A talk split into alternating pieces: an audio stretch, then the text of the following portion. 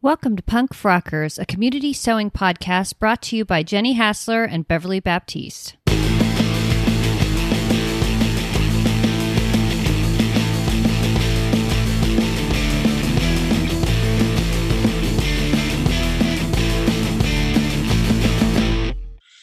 Well, Beverly, it's amazing to see you today. How are you doing? I'm doing good. How are you doing, Jenny? I am super. I'm so sleep deprived at this point that I'm like on the other side of it where suddenly you have energy. It's very weird. Are you about to get punchy? Um, oh, that's a possibility. I, here's the scary part. Would people know? would the average listener be like, oh, yeah, Jenny's definitely loopier today? Or would it be like, yep, that sounds right? So I, I guess, guess, we'll find out. okay. Well, what are you sewing right now? Oh my goodness. So I have been sewing nothing but Chris Wood sews parasol dresses, which thankfully has finally been released. And so all of them are now going up on my Instagram. So far, seven have been posted. Um, it includes the junkiest taffeta I've ever sewn with. I swear you look at it and it starts unraveling um, in fluffy cotton, uh, fluffy polyester pieces of terribleness that stick to everything everywhere forever. I'm still finding it, and it's What's been that weeks. pretty pink one. That it's the pretty pink one. Yeah, it's, it's so the pretty. worst. Oh my gosh, it was the worst fabric I've ever sewn with. Um, and I made a beautiful sort of cotton rayon um, sunflower dress, which I love. I have a couple of walls that I did from um, Art Gallery Fabrics, a beautiful silk taffeta, which did not unravel in any terrible way and is instead perfect in almost every way. And a double gauze that I got at Joann's on sale that's uh, black with rainbow stripes on it. And then finally, a mid-weight shirting that I picked up at Fine Fabrics in Norcross, Georgia. Um, it's uh, it's white with very narrow black stripes on it, oh. and weirdly, you know me, I would not intentionally match those stripes because that's a lot of effort. But accidentally, I matched the stripes on the front. Wow. and on the back, they're just a little bit off. They're off the amount that makes it look like I tried and failed, which is a little frustrating, but because I didn't try at all. I'd rather, I'd rather it just looks like she didn't care.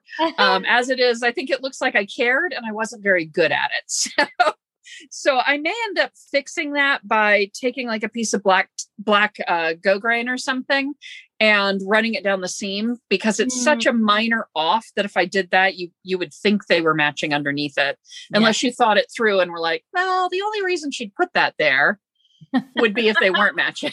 So, so that's kind of my plan on that that's been my big sewing project. Just real quick, describe what the Chris Woods parasol. Oh hell yeah! So I forget that this is an audio medium, and of course I will monologue the whole time if Beverly doesn't interrupt me. I'm very bad at that. So the Chris Woods sews dress is a dress that has a deep V front and back with a um, with grown on sleeves and a tie that goes from about the center of your shoulder from back to side to side on the back. And you can tie that as loose or tight as you would prefer to kind of control the neck. But I will say on my body with my shoulder and my boobs, it doesn't matter how I tie it. It's it's just going to hang out on my shoulders anyway, which means I can now use that tie as an accent piece if I want by tying it closer to the ends of the ties and having it droop down into the V on the back. For example, having it mirror the V on the back. I gather from Chris's posts about this that on some frames, how much you tie it impacts how it hangs on your body. Yeah, so I've made the same dress. I've made one, um, and um, on me, um, how I tie it definitely it affects if if I don't if I have it loose, then it's too low cut in the front, and if I have it real, real tight, it pulls at the neck. And so I found a spot in there where it sits nicely. The V is right where I want it to be and um, not too low in the back. It, like it, it, it does do exactly that for me. So for me, I I end up so I can go too tight. I'll admit that if it's if I don't leave the width of my neck, basically, then it feels bindy on my neck. But if I leave it entirely untied, it is not a significant amount of V difference. So I don't have it doesn't feel noticeable. Mm-hmm. Some of that may be the effect of my bra. I did discover early on that I have bras that are more protruding and bras that are less so. And so I have some of them where I put it on and it elevates the seam line, which in the front is intended to run not not even at an empire waist exactly. It kind of supposed to cross your bust um, in the images I've seen. I tend to make mine a little longer than that because I prefer more of an empire waist look, though I've made both varieties.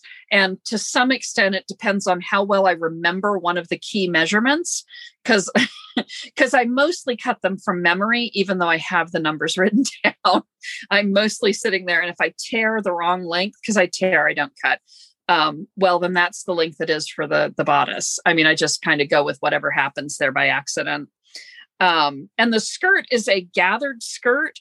It's intended to be, I believe, at about knee length or a little bit below, but I have done mine um, as long as just above my ankles, um, and my shortest is a good bit below my knee. Um, I tend to use the width of so it's being the so the fabric is being used um, based on your own measurements and you are you are probably laying out at my body size you're laying out your skirt pieces along the selvage for the width because there's very few fabrics that would come as wide as i would need to cut them otherwise going from selvage to selvage. So i'm going from cut end to a new cut end. Along the selvage the selvage will be the waistline and because many of the fabrics I buy have a decorative edge on one of the selvage sides, and I'm very lazy, I tend to make the skirt as long as it needs to be in order to use that selvage edge as my hem. So on ah. my shirting, it has like little tufts of black at the end where the stripes are, just little fuzzy tufts. Wow. And I left that as my hem. Um, and I did that with several of the others where it had something that was sort of a feature that I left at the hem um, rather than turning the hem up at all. So my length is dependent on the width of my fabric. That's a that's a really interesting thing. I should think about that. I did mine the other direction because it would fit the other direction.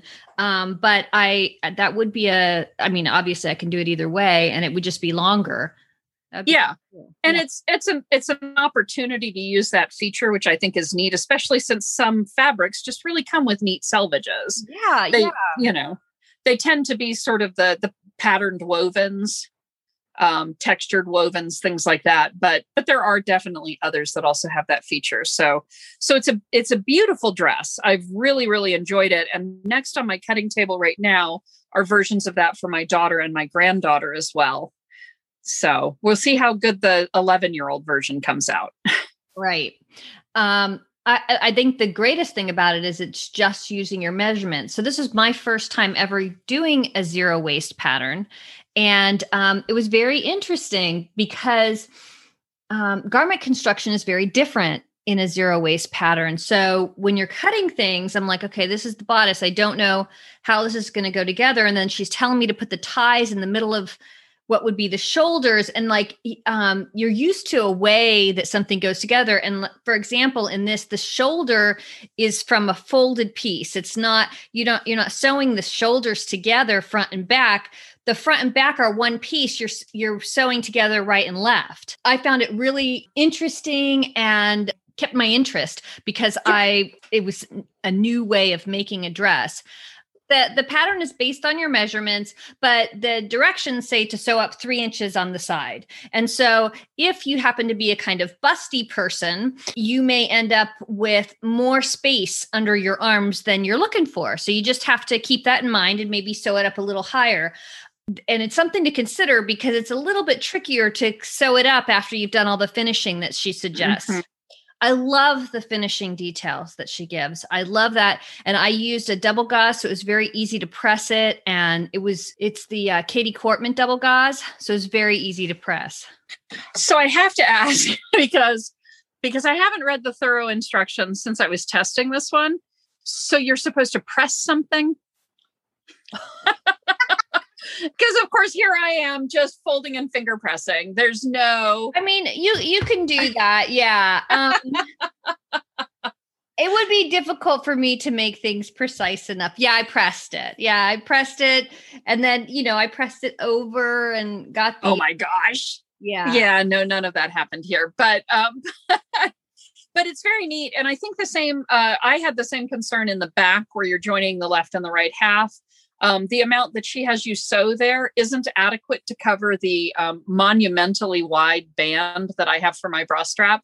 So I have to add extra inches there. And I learned that after the first dress. So it was easy to do for all the rest. My first dress, I can go back and fix it, but because of the way it's finished, it would be kind of a, a visible mending fix like i could i could put the pieces together and zigzag or do something else to to make them stay together. But so far, what I've opted for instead is pretty bras or cardigans.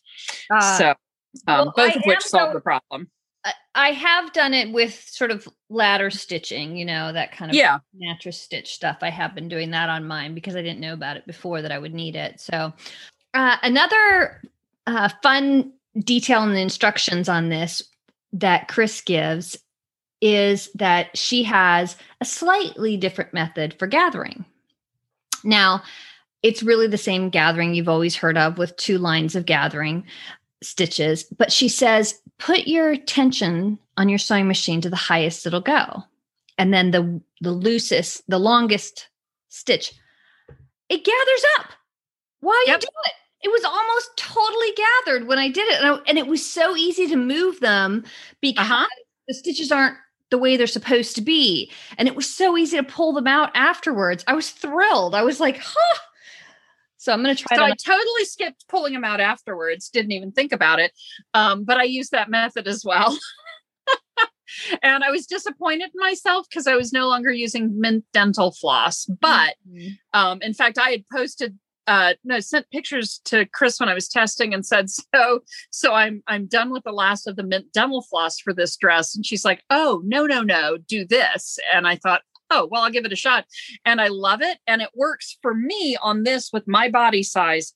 It is almost an exact match for what i need. So i almost don't have to shift any stitches at all just barely anything. It just comes out absolutely perfectly. So i i love it for this so the one thing that um on mine that I found difficult. So did you do two lines of stitching or one?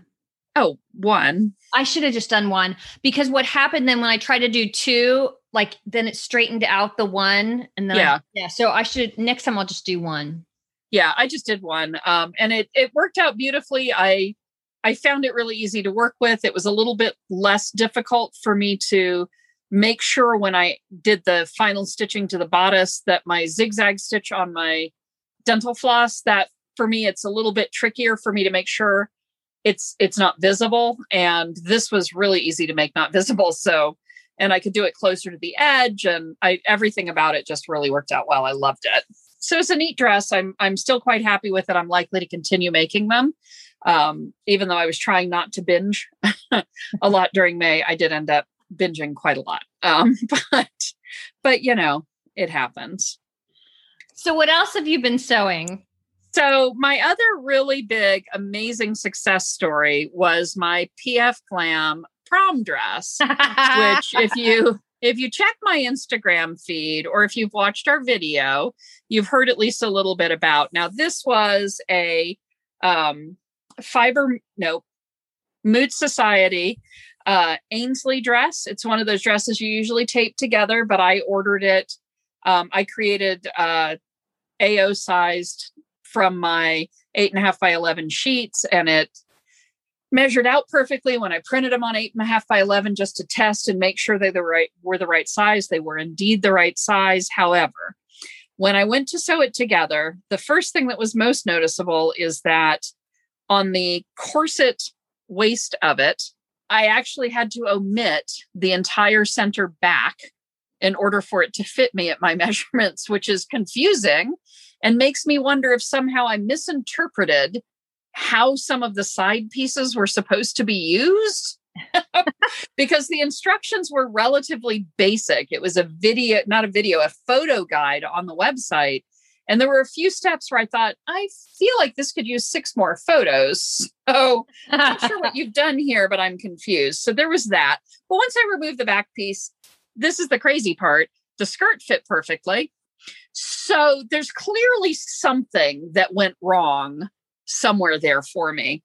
Um, but I got I got that. I got the circle skirt stitched on. I got the giant extra panel that's supposed to be pulled into this beautiful bow looking floppy thing put in. Um, and then I, I got the cups on, which look kind of like giant seashells cradling your bosom.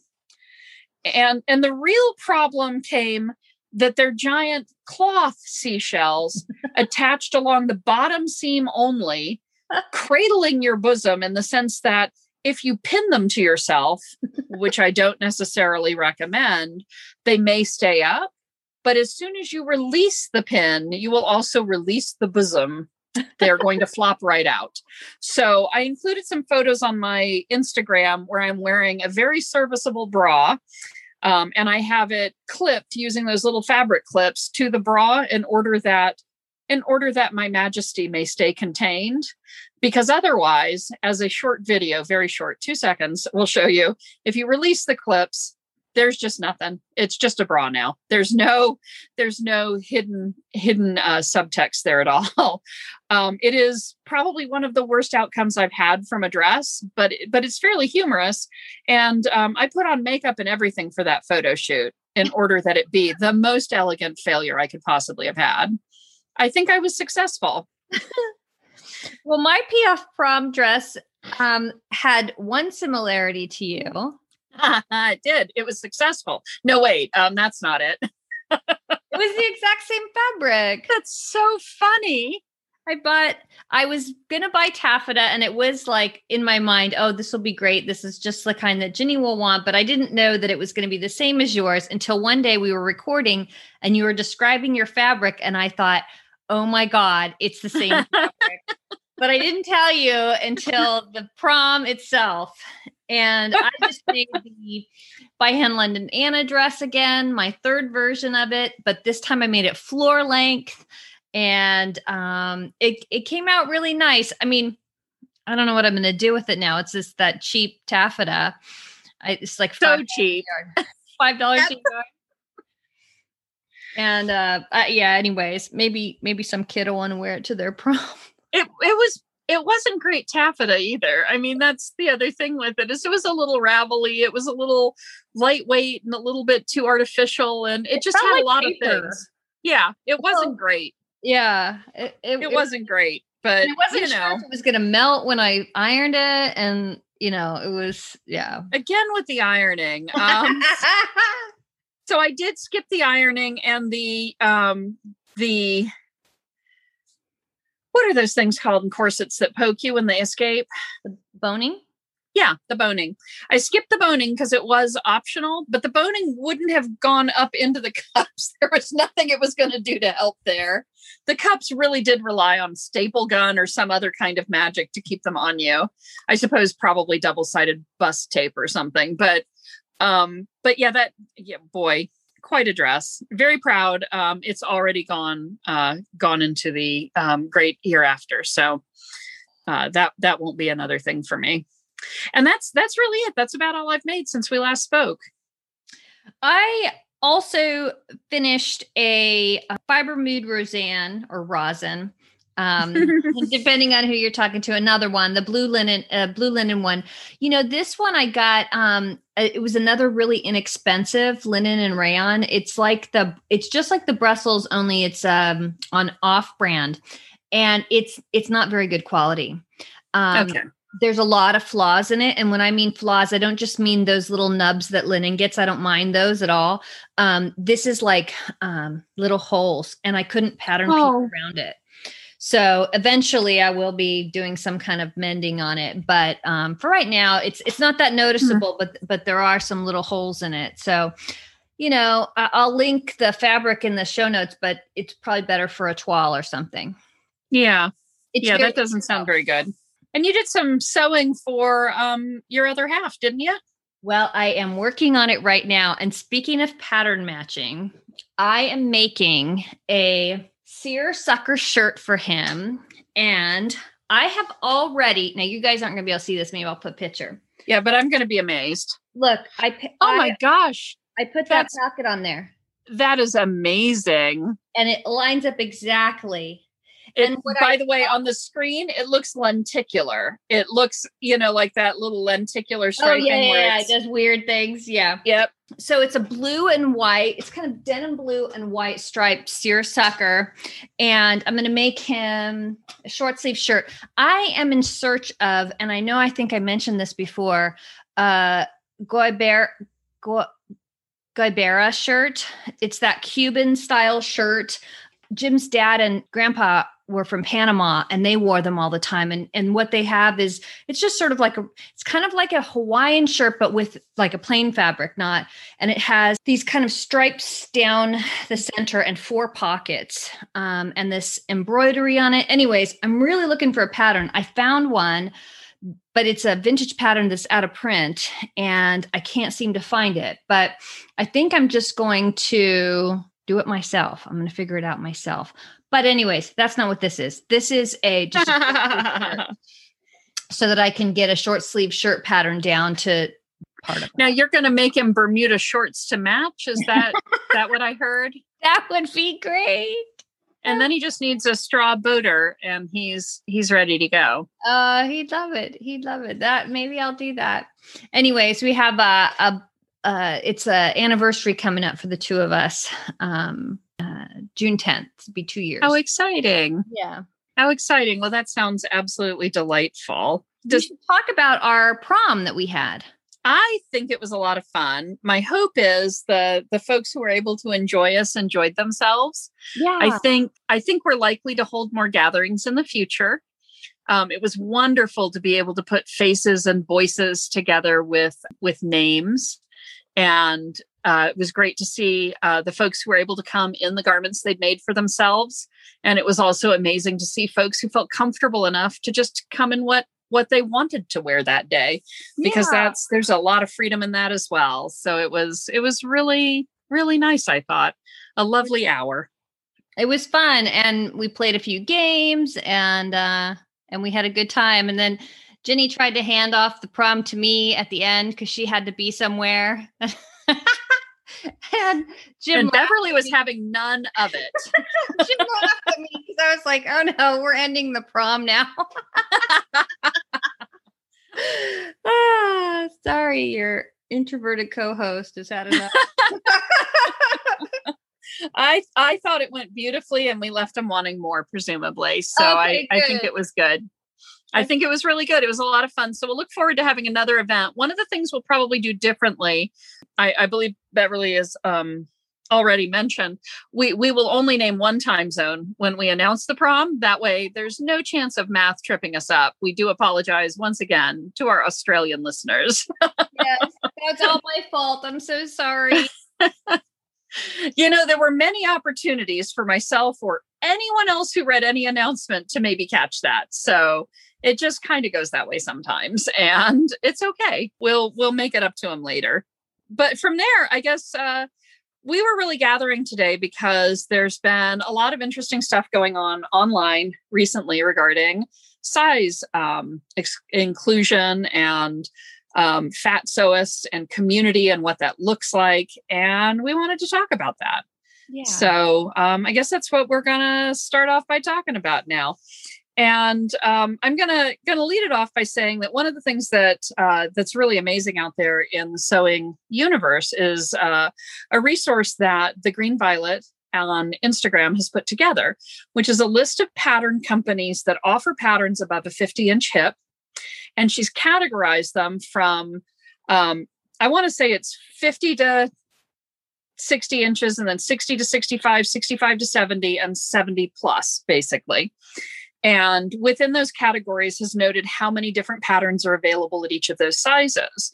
Well i saw that and as an accountant my immediate first thought was oh let's let's parse that a little bit further and start attaching labels to it because i've read and seen quite a few different places this thing called the fatness spectrum, which we're not going to talk about for a long time, except to say people like to label themselves. They don't like to be labeled by others. So if you uh, are thinking that this spreadsheet you found that has some interesting qualities would be improved by adding some labels, maybe don't do that. Let people come up with their own labels.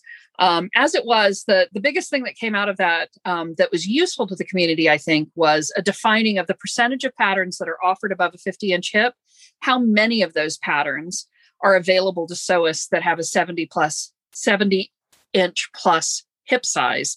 Um, and I've selected hip size because for most patterns, that is the broadest measurement on the pattern. It's important to note that not all bodies are shaped where their hips are their largest measurement. For many sewists, their stomach or their bust or their chest may be their defining measurement. For me, it happens to be my hip, and the hip is usually the largest size provided, which is why I use that as a definer because it is typically the biggest number on the pattern. And when you get up to those, um, 70 inch hips, you're talking about having 3% of patterns available to you. Of the patterns that are available above a 50 inch hip, keep in mind there's a virtually infinite number of pattern companies that offer patterns that stop at or below 50 inches. And so you've got perhaps 300 pattern companies that are offering patterns from whatever the smallest size hip they offer is up to a 50 inch hip. And then you have another 56 that are offering them up to a 52 inch hip. And beyond that, there's um, of uh, beyond that, there are 35 that are offering up to a 58. And then you've got eight that offer them from a 58 to a 70. And then you're down to two that offer them reliably above a 70 inch hip. And the other thing to keep in mind is of those patterns that are above a 58 inch hip, at least three of those companies, at least three of those companies are using CAD designed patterns to get that large, which means they are not working necessarily with fit models. And the the pattern fit may not be as good as what you're expecting. So it's it's a frustratingly small number that are available um, for f- folks as you go up higher and higher in that max measurement, right? And you're going to find a similar flow if you're using bust or or waist. It'll just be smaller numbers, but a similar proportion because most, but not all, of these companies are designing for a relatively hourglass or bottom heavy version of a body. Right. And so you're going to see something similar. So, one of the other things that came out of that conversation was this idea of well, if that's how limited that is, first off, do straight size sewists even know that? Right. Like Beverly, when you read this, were you shocked to realize that of the companies surveyed that that the Green Violet had surveyed, 10 off uh, I apologize, eight offer patterns that are specific to my size range. Yeah, that's of, that, that's really surprising. Actually, of the fifty-six, eight offer them in my size range. And keep in mind, there there are probably two hundred and fifty to three hundred other companies that don't even come up to that 50 52 inch hip range right. so when you look at it that way you're talking about eight out of 300 companies that's now, bad here, these here are all um indie companies right they are all indie companies. Yes. The big four maxes out right now at a 57 inch hip, and that is limited to one big four pattern designer who offers a particular style range there. Occasionally, they bring in guest designers and go a little bit higher, but their standard ranges tend to end at 52 or 54 inches. And um, is that in their plus range or their regular range? Because i noticed that a lot of their patterns don't even come in the plus range. Oh no that's just their plus range. And there's the the companies oh this i'm gonna there's a rant. Um, what really frustrates me most recently about the big four besides the pa- fact that none of them see my body there are zero patterns they design that come up to my body size zero. Besides that which is already very frustrating previously they gave us a little sliver in the book that was colored differently and that's where the fat lady patterns were and they were pretty much fat lady patterns. There were very few male patterns in there. It was all women mostly depicted uh, the models were mostly depicted as either on the small side of fat or if they were anything bigger than the small side of fat, they were probably also old, which is nice intersectionality, but it's a little bit stereotypy as well. So, so there's some other issues there. But they used to give us a little sliver, so you could tell by looking. You'd go, it was um, Misses Dresses, Misses Uh, shirts, Misses Pants, and plus and plus had all of those categories if if they had patterns for all those things in that one area and there were very few patterns listed in there and that's the only place you'd find something that might come up past a 55 inch hip. this past year, they've all decided to do away with that. It may be two years ago now, but they decided to do away with it. And they went from dividing them out and saying, we're just going to put them in with all the other patterns that we have. And they don't tag them very obviously. It's relatively limited knowledge. It's not obvious immediately whether the pattern will come up to your size. And because they size their patterns using both standard numbers you know the two four six eight, mm-hmm. all the way mm-hmm. up through 20 22 and occasionally 24 but they also size them with 22w 24w 26w and they also size them as xl xxl xxxl and in some cases up through a 6x which again is not large enough to fit me based on the measurements um, it's even harder to try and parse out what it is and they don't include the measurements on the vast majority of those pages. So you have to get up, walk over to the envelopes, pull one out, and look at it to understand if the measurements are appropriate to you, or flip to the back of the book and find the parts where they've included some but not all of those measurements. Because on the specialty patterns, they often don't have a chart at the back. You still have to go over to the. So there's a lot of there's a lot of physical effort, there's a lot of emotional effort involved in flipping through one of their books because you already know right off the bat 95% or more of it won't even fit you if you're a 55 inch hip. But you have to look through all all 95% that doesn't fit to find the right. 5% that does. So they've made it less welcoming, in my opinion, to fat sewists. In addition, to all of that, right, realizing how little there is, there's also realizing, as I say, that straight size sewists often don't seem to realize there is a problem here. And if you don't know there's a problem, you don't know how much we we could use your help. We could use your allyship in addressing this problem. So all of the things around that, my mistake in labeling people, the apology that I issued, which I recommend that you find, you read, and then especially if you're straight size sewist, you share because it's important to share that information about how labeling, especially in the fat sewing community, harms people to make sure that it's not being um, carried on further. So, if you want to be an ally, we kind of talked in a group, a whole bunch of fat sewists got together and chatted. And we'll include a link to those sewists, but it includes folks like The Rotund, Leela Sews, So Kenzie, Crafting a Rainbow, Needle in the Bell, Full Fat Milk, Fat Bobbin Girl, The Green Violet, so very much, Sierra Burrell, Montserrat. I'm going to say dash L, but now I realize I'm not certain. Um, and some others who dipped in and out of conversations privately and publicly to talk about this issue.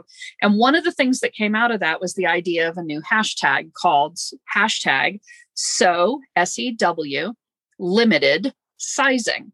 So this is a hashtag that can be used by anybody at all, but it's but it carries with it an opportunity for straight size sewists especially to be an ally in this field. The hashtag is used like this. For example, you might post about something and say, because most patterns have so limited si- hashtag sew limited sizing, I drafted this myself. It's a missed opportunity for pattern companies. And you could tag some companies you care about or not. You might, for example, post a picture of a pattern or a dress that you're interested in, say, I'm disappointed by the hashtag sew limited sizing on this new pattern. Can anyone recommend something else with better sizing? And tag the designer. Or you might post at pattern designer, your new pattern release has hashtag sew limited sizing, do better, and tag them in that way. So the nice thing is that means if you're following the hashtag sew limited sizing, you now have an opportunity to go and email or otherwise communicate with every single designer every single time you see them tagged and tell them, hey, I'm a I'm a sewist who's sized for the patterns you currently sell, but I'm not going to buy them if your sizing doesn't improve. Or I'm disappointed at the lack of size diversity you exhibit or show on your, your Instagram page, or anything else that appeals to you as a way to try and use your voice, your money, as a way to change the situation for fat sewists. I've monologued a long time. Your turn. I think this is great. And I can, here's one way I can really see, and you can tell me if I'm wrong on this as far as use of this. One way I think that straight size sewists can really very easily be an ally is if they are looking, you know, at Instagram and they see a new pattern released that has poor sizing in it, that they comment on that pattern that right when they see it and just say, Hey, I'm disappointed in this hashtag sew limited sizing.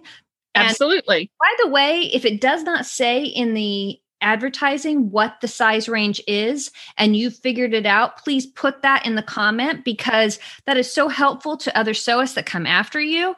But if you write in their advertising post, mention that it's so limited sizing, that will encourage them to have or at least entered them into the conversation. When do you plan on expanding this? I found that there's a lot, a lot because of this pressure. There's a lot of companies that are talking about expanding right now. Ab- absolutely, and we've seen um, posts recently from two um, favorites uh, on the podcast, made by Rae and by Hand London, addressing the question of sizing and what they're doing to improve the sizing offerings that they have for their individual companies. Um, in addition, just uh, today, as we're recording, Jenny Rushmore from Cashmerette released an ebook called um, How to Expand uh, Sewing Patterns into Plus Sizes.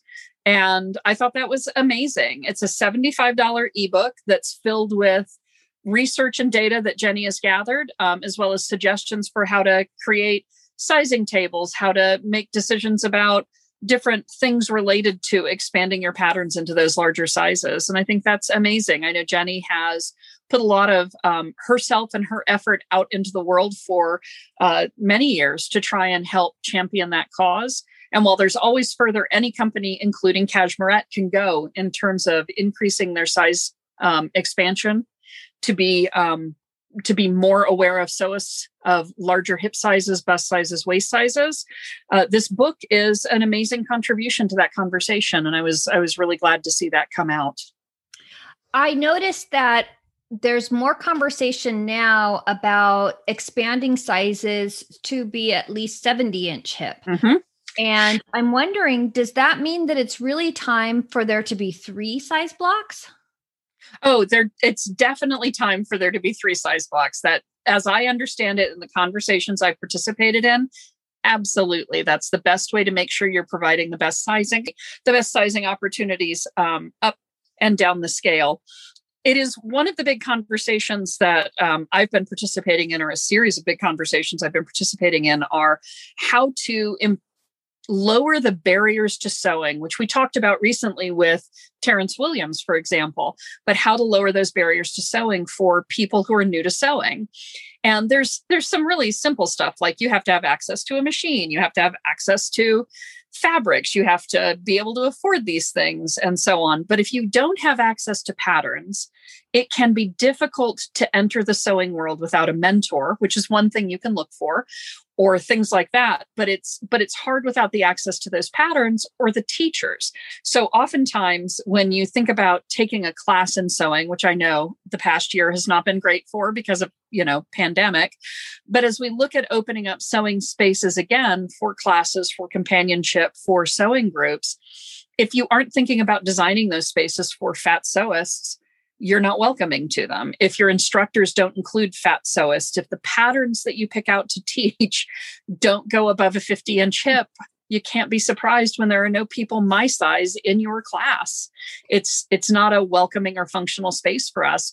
If your tables are so close together that a fat sewist would be worried about being able to leave for the bathroom in the middle of class without having to move everyone, it's not a welcoming space. So there's there's more to it.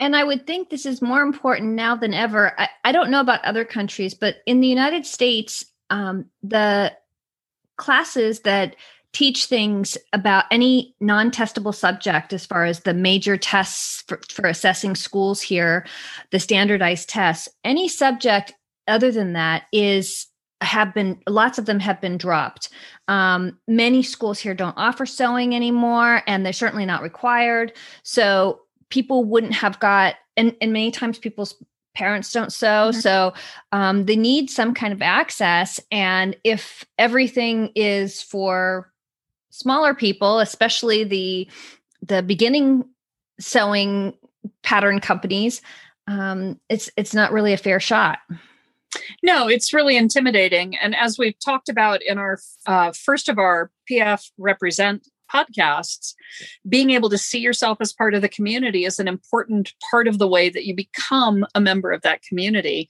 And when you go out to a designer who may even have relatively expanded sizing options and everything on their Instagram is straight sized it's it's not welcoming it's not a thing that makes you think oh yeah this is this is something i can see myself doing and that's incredibly important. And it's been really difficult to find. Um, there are there you're beginning to see more and more images of people with 60 70 inch hips in garments but it's still nowhere near the norm.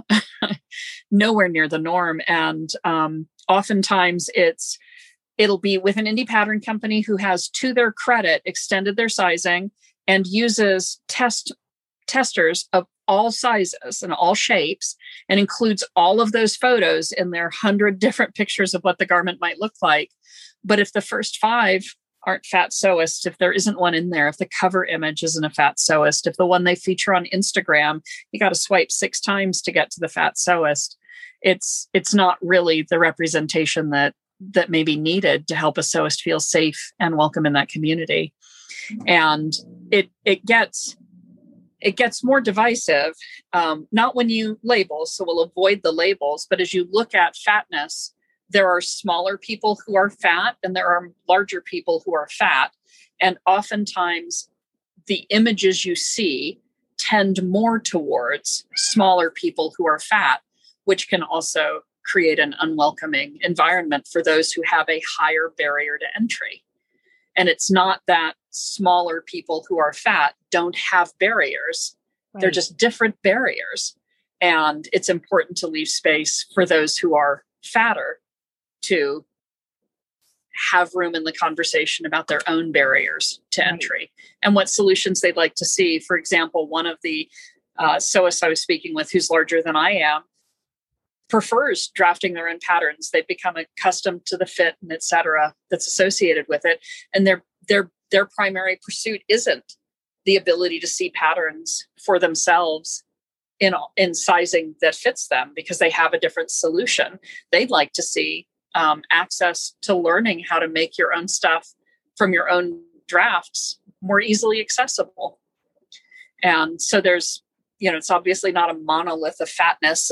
There's there's opinions that that range considerably and it's important to leave space in the conversation for that.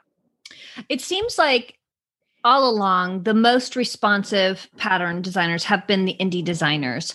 Um, they are most tied to the social media kind of sewing mm-hmm. community and they get most of their money from that and they they're really dependent on that and they've seen you know sometimes eagerly sometimes reluctantly but they're the ones that have been responding. Do you think that the big four is a lost cause or is there something we should be doing with them? I don't think they're a lost cause. Um, i think that you can um, as an example go out and uh, you you can find their the the names of their president of the the board of directors chairman and things like that out there on their websites and you can find their social media on LinkedIn and other spaces where you can message these people and try and get a response. I've been unsuccessful myself so far, but there's absolutely a path there um, where you can find you can find a way to get there. Whether you can get them to hear you is a different question. But I know that Black sewists gathered in the last year to demand additional representation from the Big Four and made some headway there. And I know Terrence Williams, all on his own, reached out to Joann's, a, a large monolithic organization, and created change there. So I, I don't think it's a lost cause. And in fact, I think it's where most of the anger should be directed because for your average starter sewist, they're not starting on Instagram with indie pattern companies. They're starting at Joann's or Michael's or some other craft store that has probably primarily big four. And in some cases, it's Walmart, which has a really limited selection.